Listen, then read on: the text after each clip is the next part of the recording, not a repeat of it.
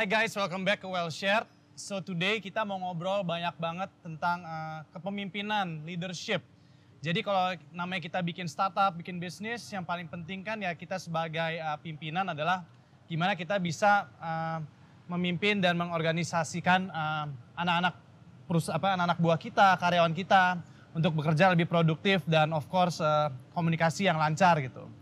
Jadi uh, kalau gua ingat kepemimpinan atau leadership tuh somehow identik dengan kalau gue lihat tuh militer. Jadi hari ini gue undang salah satu uh, perwira role model gue nih ceritanya nih. Jadi beliau ini adalah uh, bisa dibilang perwira di salah satu pasukan terbaik di dunia. Kita ada Kapten Arif Wibisono, salah satu pasukan terbaik di dunia tersebut. Thank you nih Mas Aryo sudah invite kita di sini. Senang banget diundang ke sini untuk istilahnya sharing, kasih sharing atau tips uh, bagaimana sih kepemimpinan ala role model ala militer gitu lah mas ya. Di tentara itu, di Indonesia terutama, kita punya pahlawan besar. Karena memang dia punya uh, ciri khas yang menurut saya itu bisa kita aplikasikan di kehidupan sehari-hari. Kita nginget Jenderal Sudirman ya, Ya. kalau tidak salah baca sejarah, Ya. sebenarnya dia tuh memang awalnya justru bukan dari militer Betul, ya? bukan dari Ya? militer. bukan dari militer tapi ya mungkin dia punya uh, certain skill dan Ya. kewibawaan yang akhirnya dia dari militer. Betul sekali kata Mas Aryo. Jadi Jenderal Sudirman ini dulu adalah guru. Iya guru ya. Kemudian Hmm. waktu masa penjajahan Belanda eh, beralih ke Jepang, Hmm. masa penjajahan dari Belanda ke Jepang, ah, Jenderal Sudirman ini masuk peta Hmm. membela tanah air, Hmm. sehingga di situlah dia mendapatkan ilmu-ilmu militer.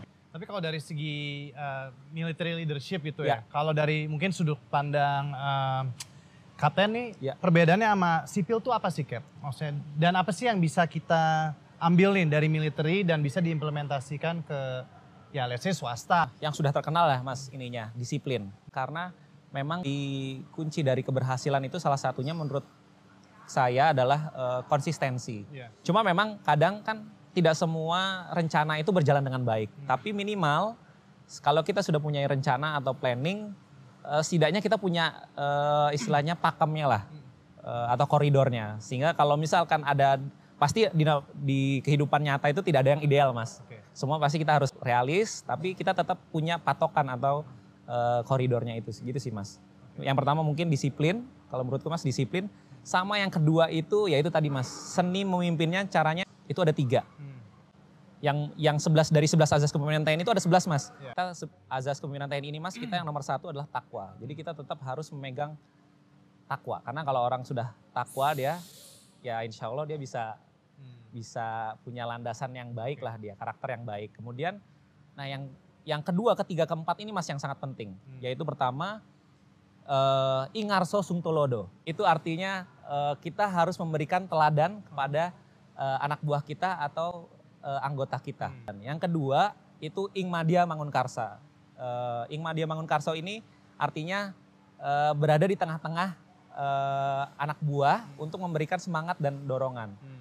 Nah, Jenderal Sudirman ini sangat mengaplikasikan ini, Mas. Oke. Baik adalah berada di tengah-tengah anak buah. Wah, itu menurut saya sangat luar biasa, Mas. Kemudian yang ketiga yaitu tuturi handayani. Ah, ini kalau misalkan guru-guru, ah, itu kan kita kita dulu zaman sekolah.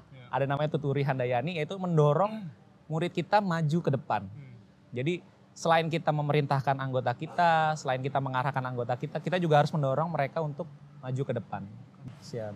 Tapi kalau di militer sendiri tuh sebenarnya tuh under satu komen itu bisa maksimal berapa orang ya Cap? Yang directly uh, Kalau di- yang directly sih sekitar, kalau yang efektif itu sampai sekitar 30 mas, yang secara langsung ya, direct, Oh, direct. langsung ya, direct langsung langsung, 30 orang ya. gitu? 30 orang, sekitar Oke, 30 oke, orang.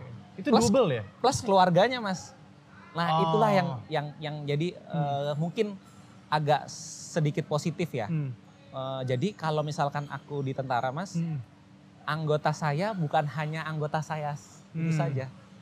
Tapi keluarganya Ya. itu adalah tanggung jawab saya juga. Hmm. Nah itu mungkin bisa diaplikasikan. Maksudnya gini mas, contoh eh, anggota saya ini kan, contoh yang sudah berkeluarga, Hmm. dia punya istri. Hmm. Tiba-tiba istrinya sakit, Ya. pasti dong suaminya nggak mungkin kerjanya akan fokus. Hmm. Eh, begini, kan orang mungkin banyak apply Hmm. di perusahaannya Mas Hmm. atau kita siapa sebagai punya perusahaan ataupun banyak yang apply. Hmm. Dan ketika kita dia sudah kita pilih, di situlah eh, sebenarnya kita sebagai pemimpin harus bisa memberdayakan anak buah kita dengan baik. Ya. Jadi pada prinsipnya Mas, itu tidak ada personal yang tidak berguna Hmm. menurut saya. Jadi kita seorang pemimpin harus tahu benar kelebihan kekurangannya anggota karena Oke. tidak mungkin semua orang perfect Mas, nobody's perfect. Tapi eh, kita harus tahu anggota ini punya kelebihannya apa. Oh, dia seperti apa sih? Ketika aku temukan celahnya Mas, akhirnya aku bisa mengajak dia untuk mendapatkan atau melaksanakan tugas dan berhasil Mas. Hmm. Alhamdulillah.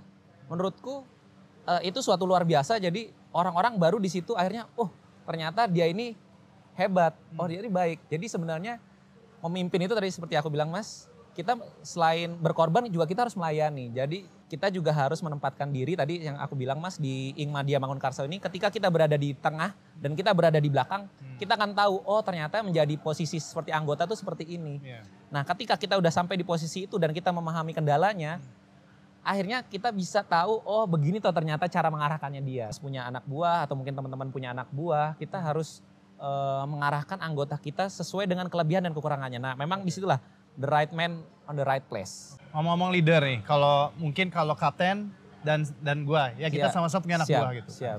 Kalau kapten mungkin anak buahnya ada yang jago sniper, ada yang jago demolition. Well, to be honest as a leader, probably as a demolition expert, you're not an expert. As Ya. a sniper, you're not an as, Ya. ini kan.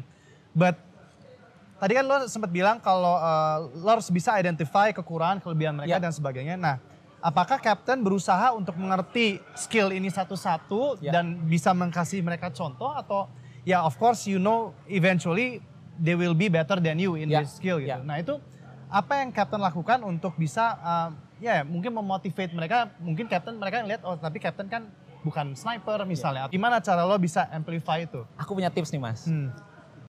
Judulnya itu adalah memanusiakan manusia. Hmm. Jadi tadi aku cerita kenapa aku bi- bisa dapat dia bisa jadi yang anggota aku tadi bisa berbuat yang terbaik. Hmm. Aku kenain hatinya, Mas. Kalau tiba-tiba orang tuanya itu telepon dia Hmm. dan dan mengucapkan selamat ulang tahun kepada dia. Simple sih, Mas, di kecil. Bagi bagi sebagian orang ah ngapain sih? Tapi saat ulang tahunnya dia, saya ingat, Mas. Jadi kalau saya itu punya daftar eh, ulang tahun misalkan istri saya istri saya anggota saya berkeluarga. Itu saya punya daftar catatan. Hmm. Oh, istrinya tuh sama anaknya ulang tahun di tanggal berapa? Hmm. Oh, anaknya itu lahir di bulan apa? Nah, itu aku punya catatannya, Mas. Ya, ya. Di saat-saat itu aku ucapin selamat ulang tahun ke dia. Hmm. Simple, Hmm. tapi aku kenain hatinya. Mungkin kan anggota kita bisa lebih hebat, Hmm. pasti.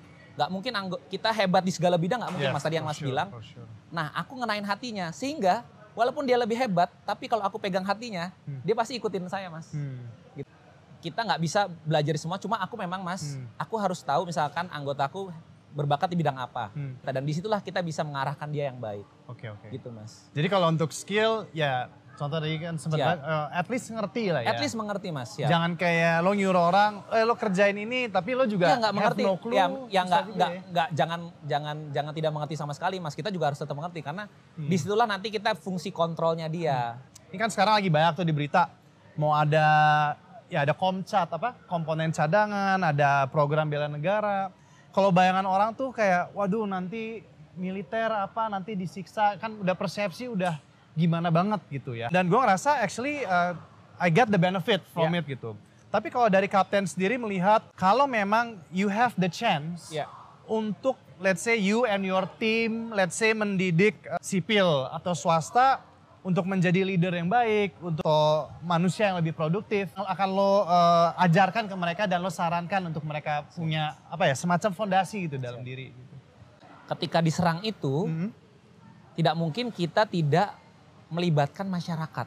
Yes, betul. Makanya ada quote-nya kita TNI itu bersama rakyat, Ya, bersama rakyat TNI kuat. ya, Nah itu sangat benar mas. Harus menyiapkan juga orang-orang agar suatu saat diserang oleh negara lain, Hmm. ya kita nggak mungkin backupnya tentara sendiri nggak mungkin mas. yes. Kita butuh menyiapkan. Nah yang mungkin yang paling yang paling kita siapkan adalah dan itu dalam tugas pokok TNI Hmm. Undang-Undang Nomor 34 Tahun 2004 itu su- sudah diatur mas. Hmm. Yaitu kita menyiapkan komponen cadangan dan Hmm. komponen lain untuk membela negara. Yes.